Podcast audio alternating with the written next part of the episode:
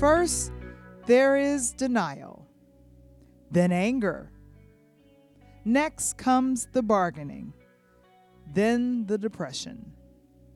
And finally, the acceptance.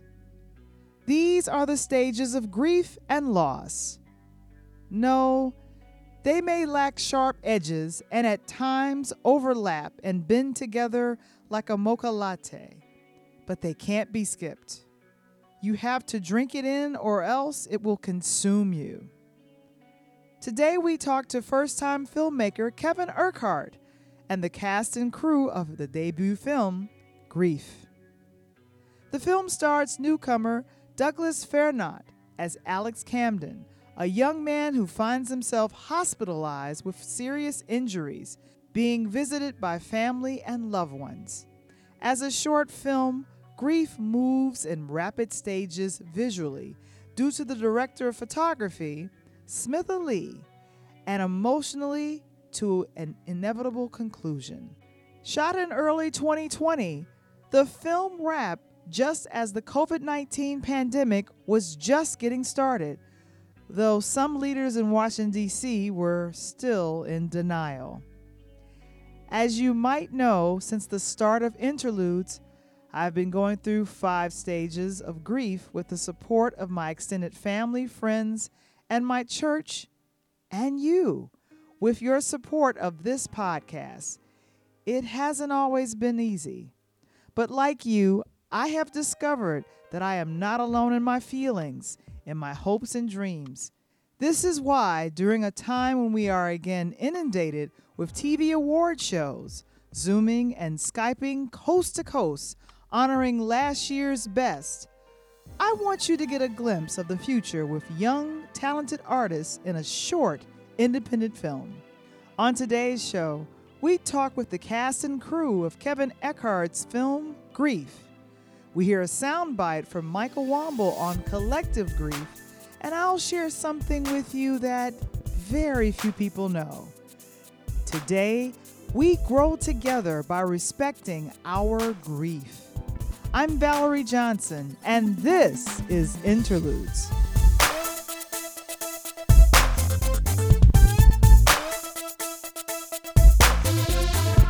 Interludes, a pure lighthouse production, brought to you by A1 Pest Masters. For all your exterminating and pest control needs, call A1 Pest Masters. And now, all the way live from the south side of Chicago, give it up for your host, Valarie Johnson.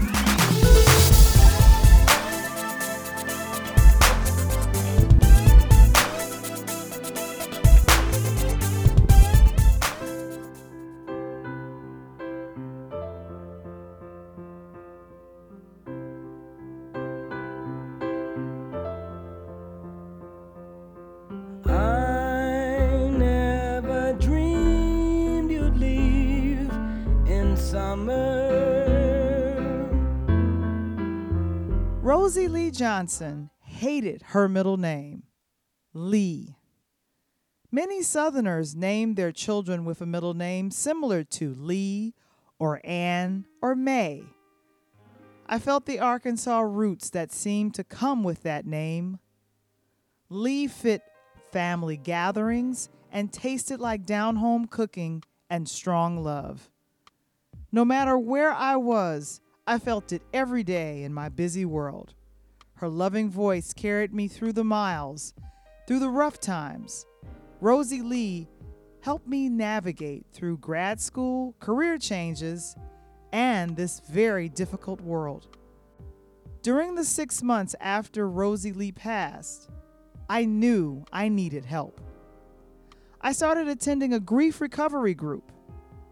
In the group, we read a book called The Grief Recovery Handbook by John W. James and Russell Friedman. The lessons taught from the book helped our group deal openly with our grief. We were meeting in person every week, reading through chapters, doing focus homework exercises, and getting in touch with our pain. In the book, there were some things I learned about dealing with loss that was incorrect. When I suffered through a loss like a friendship or a job, and also a loss of a loved one, I was taught to deal with my loss by either my close friends or family to number one, not feel bad. Number two, do something to replace the loss. Another myth. I didn't want to bother or be a bother to anyone, so I would, number three, grieve alone. Number four, give it time. And also, number five, be strong for others. In other words, not showing emotions.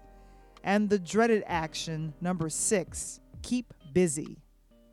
In my grief recovery support group, I also discovered not only did I grieve the loss of my mother, but making the decision to come home I also grieved the loss of my neighborhood, my home for 18 years, Brooklyn.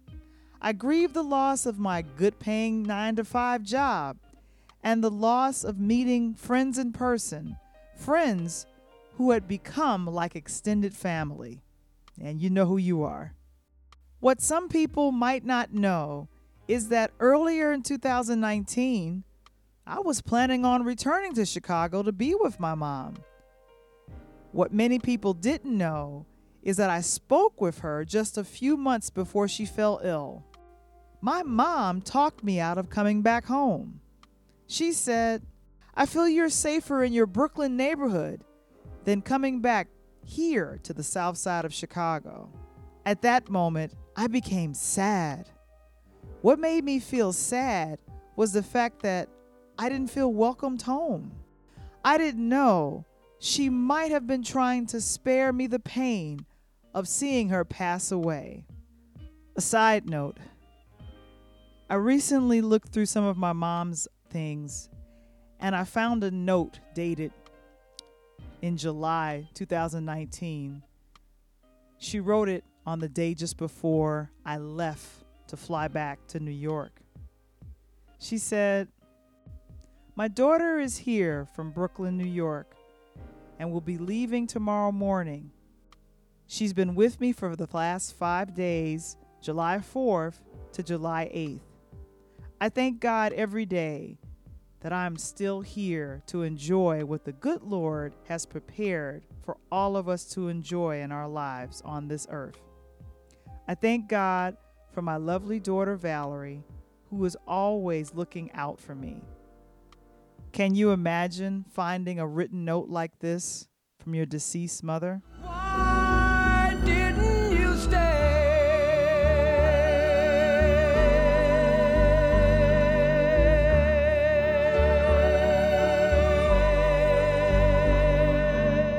After a few meetings with the grief recovery group, COVID hit and canceled future in person meetings. And then I was hit with the collective grief many Americans and the world started to feel freedom to travel. I quarantined in my home, feeling slightly more depressed and feeling cut off from the world. I had to fight for my happiness and grief recovery. In order to finish the work started with the grief recovery group, I met with one of my friends over Zoom and we continued the grief recovery book until the end and kept in touch, doing check ins to make sure we're not slipping into depressive states of hopelessness and despair. It is important to be in touch with your grief, no matter how devastating the loss. When I heard about a new filmmaker, Kevin Urquhart, had a new short film called Grief, I wanted to talk to him about his process and how he came up with the idea. Along with our executive producer, Michael Womble, here's my talk with Kevin Urquhart and the cast and crew of his film, Grief. I am excited to introduce to you a new filmmaker, person who came out with a film called Grief. And it's a very uh, close topic to my heart. And I wanted to talk to him and find out what he was thinking about when he made this. And then also the people that you see is everyone that was involved in making the project. Because as when you do a film, it's not just you, it's everyone else that in that gives to the project. Ladies and gentlemen, I want to introduce you to Kevin Urquhart. Hey everyone. How are you today, Kevin? I'm good. My name is Kevin Urquhart. I am a new filmmaker. Uh, I go off of Urquhart Kivin or Urquhart Kivin, which is French. I decided to go the French way. I have some French citizenship and you know heritage a little bit, so big entertainment. Kevin, do me a favor and introduce who we are looking at right now. Yeah. Yes. So here, uh, I don't know if they see him the same way I do, but Brian O'Neill Duxon and Jizzy Wallace here, who played the dad and the mom, Eric Camden and Beatrice Camden. We have Douglas Fairnot, who played Alex Camden. Uh, uh, we have Smith Ali, who is my DP. Uh, Simone, what, what Win? Ooh, about to butcher that for some reason. Simone Win, who played Kim. Uh, Adrian, who did our music score, and Liz Urenick, who played our nurse, Mandy. Wow. And I and wrote, directed, wonderful. and produced. Right, exactly. So filmmakers, it's it's always fun. It's a it's an arduous project uh, process to come up with an idea, to come up with a script to, you know, you can imagine it in your mind, but for it to actually go and be on screen is totally different. Tell me your inspiration for doing this short film, Grief. Okay, so a while back, um, and some people on uh, on the uh, who was a part of the film may know about this. Some didn't, weren't aware. But a while back, I had a liver transplant back in 2015, and so I remember having a conversation with a friend of mine's aunt. Uh, her son was going through some liver issues at the time, and so we were talking. I was trying to pick the brain of the idea of the concept from a mother's perspective on what she was going through while her son was going through some health issues because my mom wasn't too open with me about how she was feeling at the time. And as I was um, encouraged to write a script uh, and enter it into uh, one of the competitions in Virginia, um, it, the script kind of more idea from the child's perspective. So I related a lot to it by being in the hospital myself. And so that turned into the grief film that ended up becoming out that we were able to shoot. I remember you told me that when it was when you started shooting this, literally the week later, COVID happened. How did how did that happen? Yeah, um, so I remembered uh, it was I want to say me and Lee met up uh, a week or two afterwards, and I remember the last day Lee and I met up in person. Um, you know, I got home and that's when the NBA got canceled, and that's when I was like, "Oh, COVID must be super serious. That's a really big deal." Um, but you know, when we were shooting it, I know the the virus was starting to be heard about in Asia and rumors of it coming here, but at the time, I personally, at least, wasn't really concerned about not being able to shoot it because of the virus or anything. So that was that was totally just you know, we we lucked out as definitely God and all that process um, for us to be able to shoot it and not have to worry about that. And uh, you know, so when when Lee and I met up for post production stuff and we were just talking, I think that's the same day I spoke to Adrian and we were talking about score ideas. Um, NBA canceled the same day. And let me um, now direct it to our DP. I know he's traveling right now, Smith Lee. How did you meet Kevin? And why did you want to help him with this project?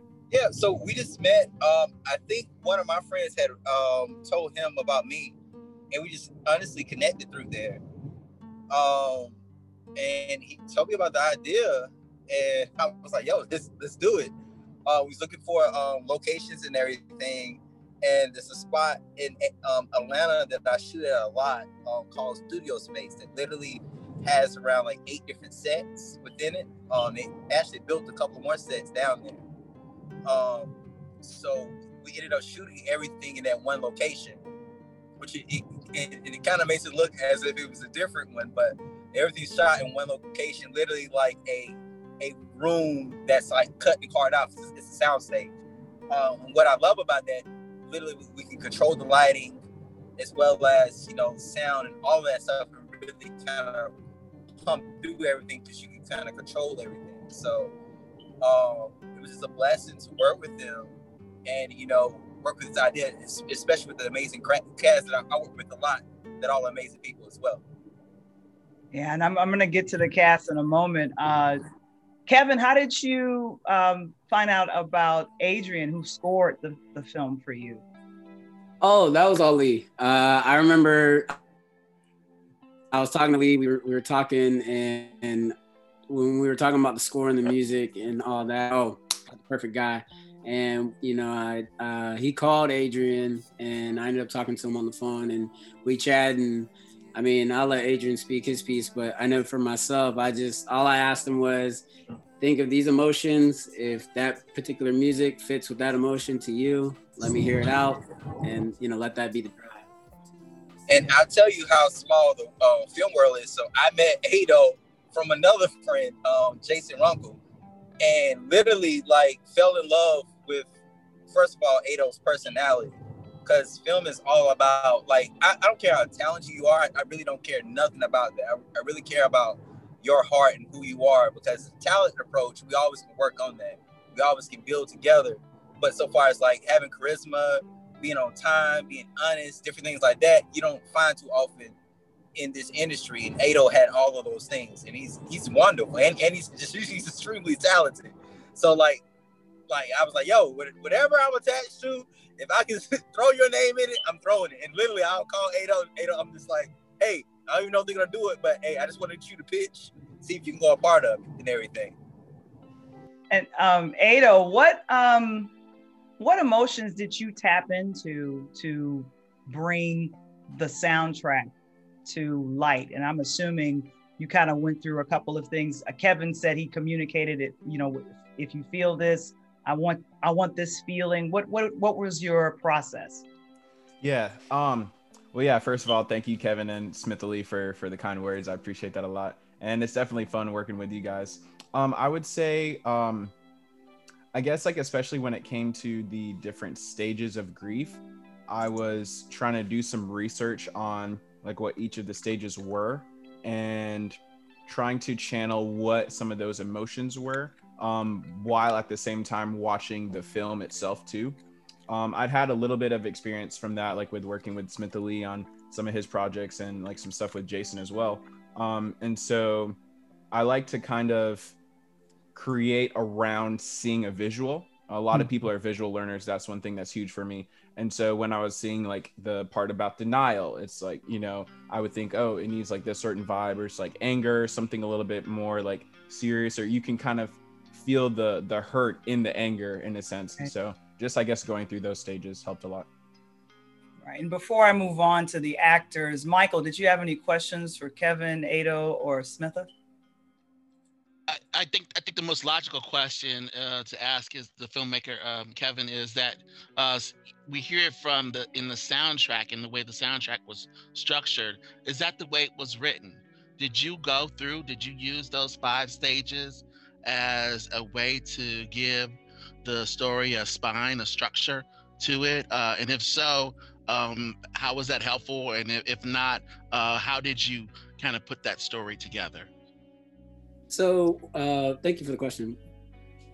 With each scene, uh, I think I was trying to think about with my own personal life and even experiences I've heard from other people. Because a lot of when it comes to writing, you you go off of either what you know or what you hear. Think, okay, with what people say when they're in denial, or what does it look like when someone's in denial, and then thinking about as well you know what am i feeling when i'm in denial about a situation or when i'm upset and angry or when I'm bargaining about a scenario or in a depressive state or when I get to that final conclusion of acceptance and people can bounce around um, from those type of different griefs uh, stages. And so when it came to the music, I admit I'm not as knowledgeable with music. So I definitely like put a lot more trust with Adrian on that. I felt, you know, he this is what he does. Um, you know, I got to hear a couple sample pieces before I even spoke to him, and so I, I really liked the vibe he got. And so when we spoke, you know, I could tell, you know, similar to Lee, like you want to like the person you're working with. And from the jump, I was like, he seems very easygoing. I think he'll comprehend it. And as I was explaining it to Lee, he was like, this this guy would work well. So I really want to just, you know, I thank him. I thank Lee about helping me um, you know, add that into the film. because uh, that that is not my specialty. So I don't always think of music whenever I'm writing a, a scene. Or...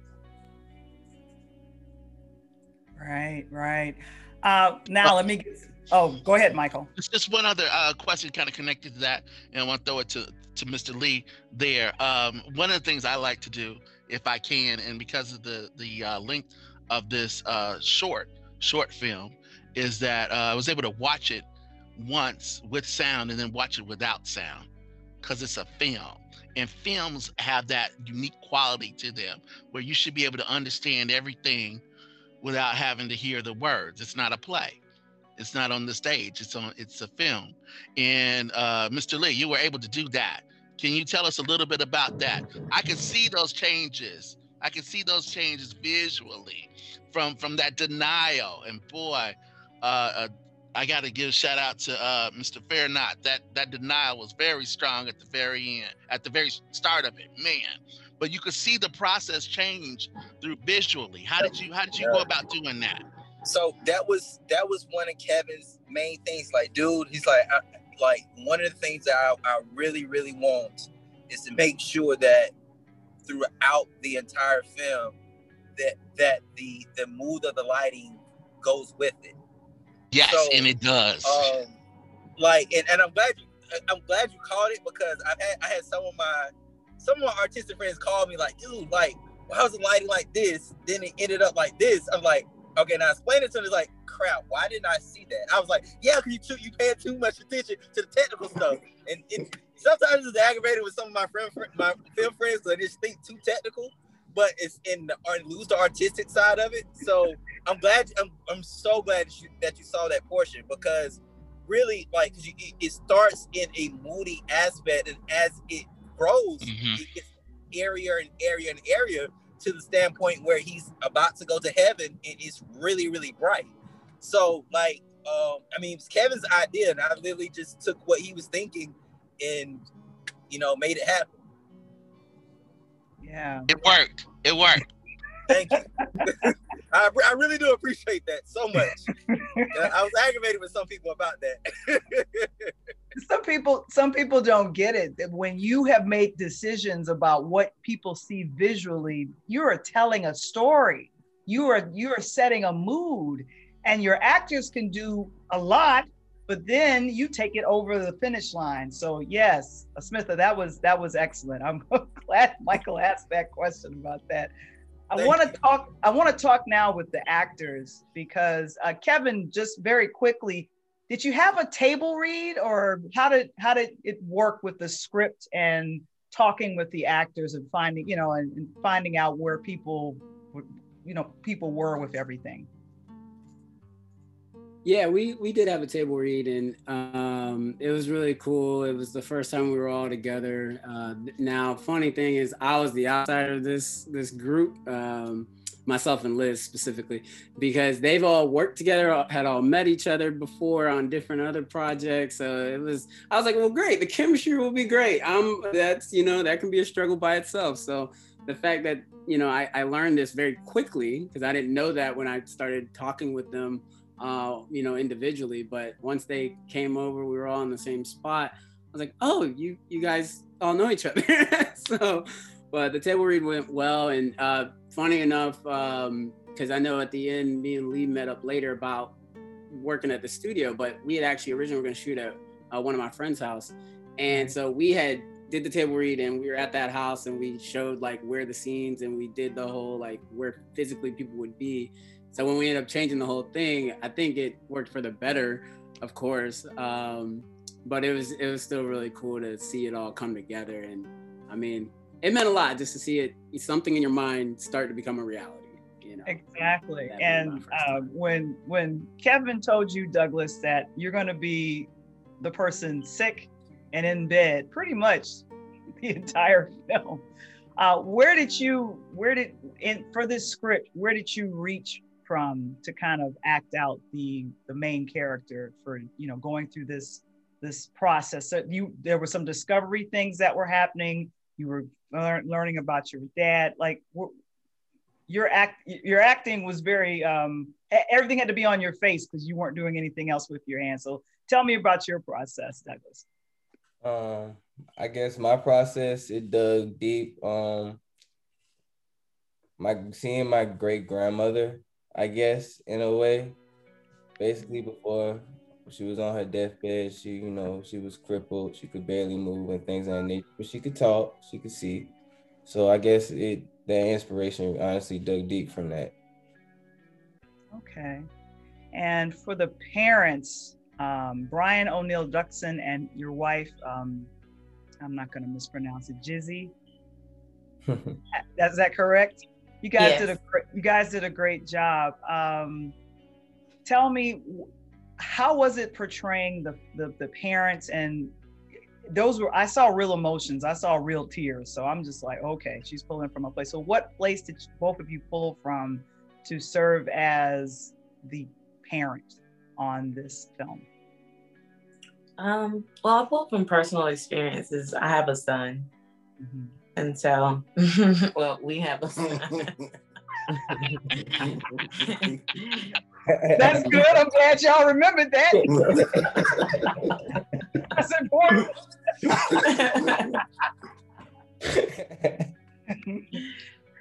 but um, but we um we have a son, and just pulling from that, and just imagining just that being him, doing something stupid. Yeah, yeah, and and Brian, I've heard that you've worked on some other projects. How was it working with Kevin? and awesome. Uh, honestly, uh, the, the the directors, uh, writers that I've worked with before, he's he ranks. Even though this is like his first project, he ranks up there with just being a good guy. I don't know if anybody else said that, but he's a great guy, and he uh, allows you to uh, go through the journey. Um, of course, this is his first project, but man, it's it's great to work with people like him. I will work with him a thousand times. Him, Lee, uh, those guys, man, I will work with these guys. They call me, I'm coming. So it, it was it was great, and and and to get there, man, working with my wife, and um, Yes. under, understanding how talented she is, uh, she makes it easy for me. Um, working with Dougie, Dougie's like a little brother, to hell, son, Yeah. nephew to us. so I even He's, spent a couple of days with them, like going after work, just spending time with them, talking to them, like as if they were my mom and dad, and even going over lines. Like that was a huge help for me to actually bring out who Alex Camden was on the screen. Excellent, Michael. Did you? It looked like you had a burning question. Yeah, had you, I mean, uh, uh, just to, to Brian, had had you worked with your wife before? Oh yeah, yeah. Uh, you all do, had uh, worked together before. All right. Yeah, because Okay. she's been uh she's been my wife, she's been my daughter. Um she's We've been so siblings. brother, yeah, she's been my sister. okay. yeah, we've Yeah. been yeah, Okay. we've been we did some some other stuff. Yeah. So Okay. All Yeah. right. So Jizzy, this wasn't your first. This wasn't your first movie, or No, was it? It No, wasn't. okay. All right. Okay. Because I mean, you you set it up. I mean, when when people see, they'll understand. But you know, the father comes in a little bit later. He has a kind of a grand entrance, but you're there from the very beginning. So so you create the reality that your son has gone through something and see and we have to see it through your eyes and your face and you you do it so effectively that um, there's never any doubt i mean it's it's uh, we start to wonder like what are the circumstances of it because we know something happened to that boy because we see it all over you and your face and how, and how you react to that so the, i mean that, that was excellent i, I i'm I was wondering it because I was like, she had to have been in some things before because that was just that was spot on. That was spot on. That was just awesome job. Definitely. Thank you. I'm gonna swing it over to Liz. Liz, to be the nurse, you were look like you were given some very uh, poignant um, lines. I, I noticed, Kevin, how what lines you gave her. Um, did you do any research for the nurse, and and what did you pull from to portray someone that's giving grim news to our family members as well as the person you, you had a you had a nice dialogue with the main character too. Um, yeah, thank you. Um, I'm a sign language interpreter. And so I work in the hospitals a lot. Um, so I see the interactions, I mean, almost on a daily basis of how nurses interact with patients. And um, that's something that I pulled from pretty regularly. Um, even how the nurse mannerisms were uh, checking pulses or writing things down. And and there's no way you could have known, Liz, that nurses would become essential workers uh, literally weeks later, and what would happen with COVID. So, I'm. Are you still working act- actively in the hospitals, or what? What are you? Is that? I'm just curious because it, there's no way we could have known when you all were filming this, there was no way we could have, none of you could have known what was to come and what was to be impacted via the coronavirus. So, Liz, I'm just asking you, just curious. Yeah, no, great, great question. Um, so, I am currently by choice not working in the hospitals right now. Um, we do have a lot of essential workers who are um, mm-hmm. as sign language interpreters in the hospitals. Um, and I mean, all power to them. But um, for me personally, it's, um, it's just not the right moment. Uh, and luckily, I have other options too. Um, but I definitely like really appreciate all of the essential workers and the, the people on the front line, what they do every single day. And Simone portrays the girlfriend. A lot, of, lot of I wanted to know more about what happened in that relationship. Ooh, Alex, man, what did you do? Uh, yeah, Alex. Alex was doing what males do. He was, you know, we were supposed to be dating, and then I ended up getting pregnant, and he, I found out he was cheating. So, you know, that that burned me. You know, to to I hadn't even told him yet, so it was, you know, I was already nervous about telling him about the pregnancy, and then for my next time to speak to him, or see him and to find out that he did, you know, X, Y, and Z, yeah, the the part of my grief was straight to anger. And you know, as you saw, I didn't even want him to exist anymore. So yeah. No, the the nurse performs a life saving duty in this uh, film. Yes, definitely. Yeah.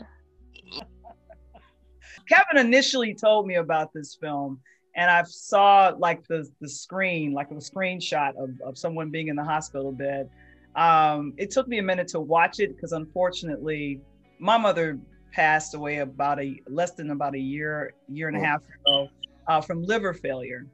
And kind of that grief that you go through is something that I, I feel so close to. Uh, it was important for you to release this film on, I believe it was the anniversary of your father's and his birthday. Explain the time that you released this. This was to honor your father. Yeah. So I, uh, getting into film kind of later in my life, you know, being in my early 30s now, it, uh, my dad was big on recording everything. So mm-hmm. is like, you know, thinking if I grew up with him, he died when I was 11. Um, you know, maybe I would have stuck with well, I was an actor back then, but stuck with the film and all that. But when uh, releasing the trailer, when Lee had it all finished up, uh, I remember thinking to myself, you know, maybe I should make it a monumental release date. So I released it on the anniversary of his death, and then releasing the film, uh, wanting to hold it to his birthday. So uh, releasing on his birthday was, you know, my way of kind of on paying homage to him in that sense. And since it was a subject matter, it was the first time I really uh, could comprehend the grieving process and all that, and realizing I didn't handle grief necessarily the best way. Um, he wasn't the first person I necessarily lost in my life, but he was definitely the closest person I'd lost at that time. So being an 11 year old boy, um, losing his dad, it's like it reshapes you and reshapes who you end up becoming. So, you know. Yeah, I think your dad would be very proud of this project. And um, you know, three cheers to you.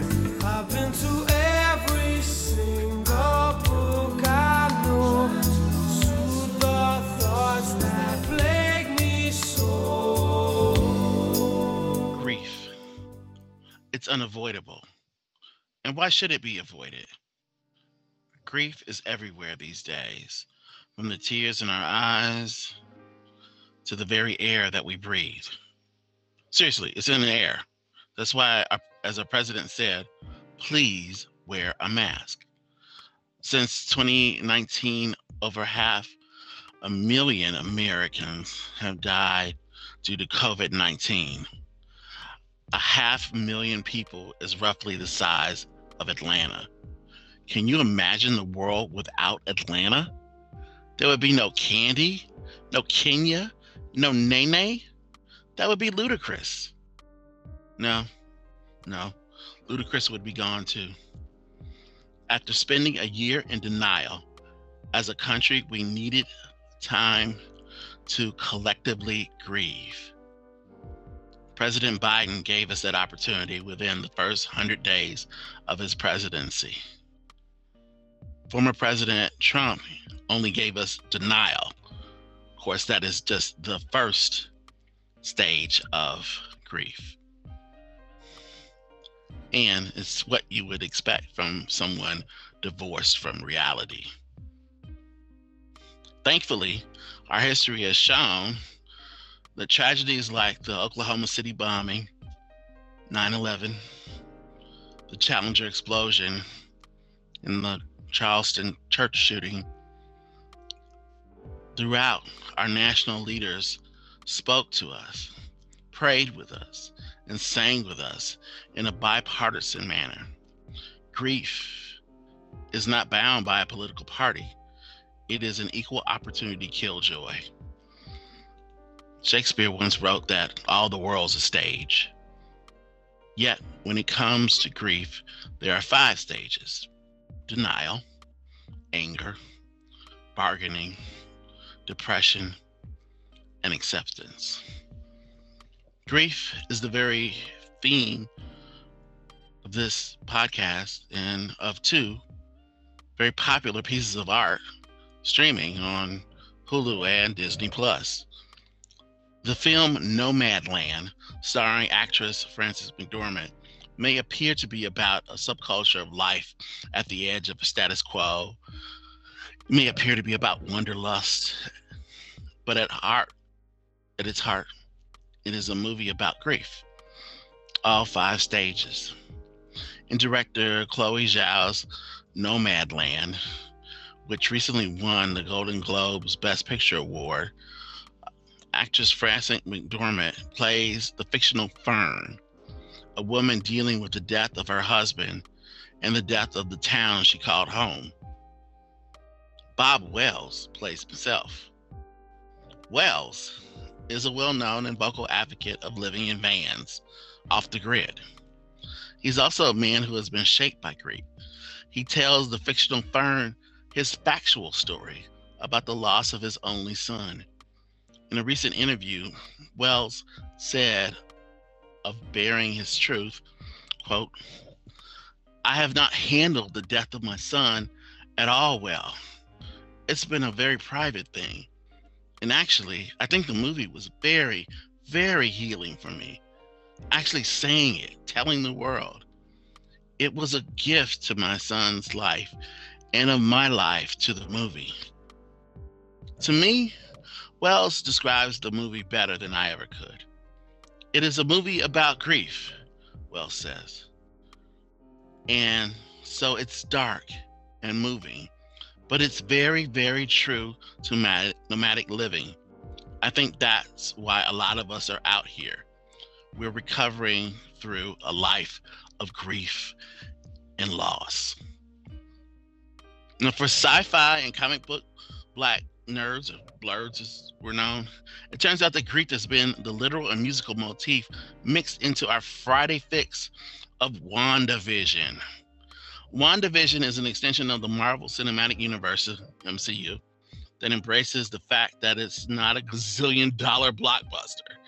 Like, the series takes its framework from conventional TV sitcoms over the decades to reset the origin stories of Wanda Maximoff and even the second, the African American Captain Marvel. The series is smart, it's funny, it's serious. The seriousness comes in nearly suffocating love that Wanda has for her man, Vision. Visually, we see Vision as Rob and Wanda as Laura Petrie of The Dick Van Dyke Show. Vision as Mike and Wanda as Carol Brady of the Brady Bunch. The problem is, as Marvelites, we know Vision died in Avengers Infinity War twice. At least once, Vision was killed by Wanda. Yet the couple lives on in reruns. Spoiler alert. Well, not really spoiler alert. The secret of Wanda's power may be her sense of denial. The vision, the vision that she once knew, is gone for eternity. The secret is Wanda has to understand that letting go isn't forgetting. Letting go is accepting that you still have a purpose to fulfill, a reason to keep on living.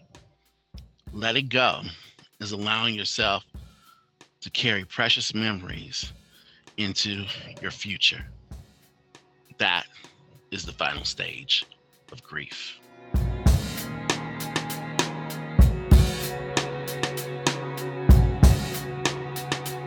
If you are finding yourself experiencing any stages of grief, know that you are not alone and you don't have to be alone.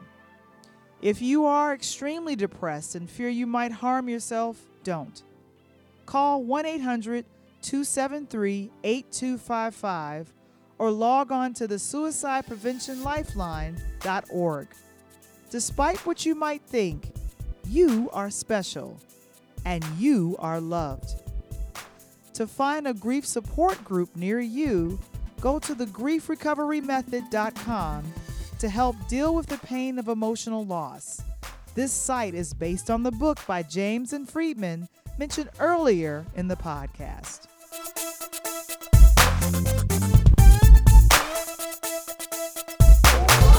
Next time on Interludes.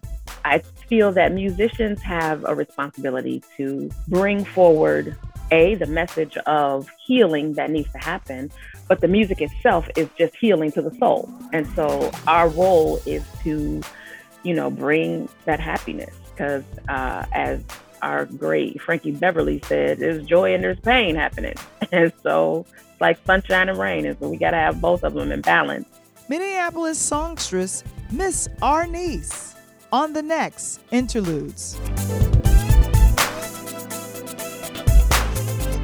Interludes. Original concept by Valarie Johnson. Written by Michael Womble.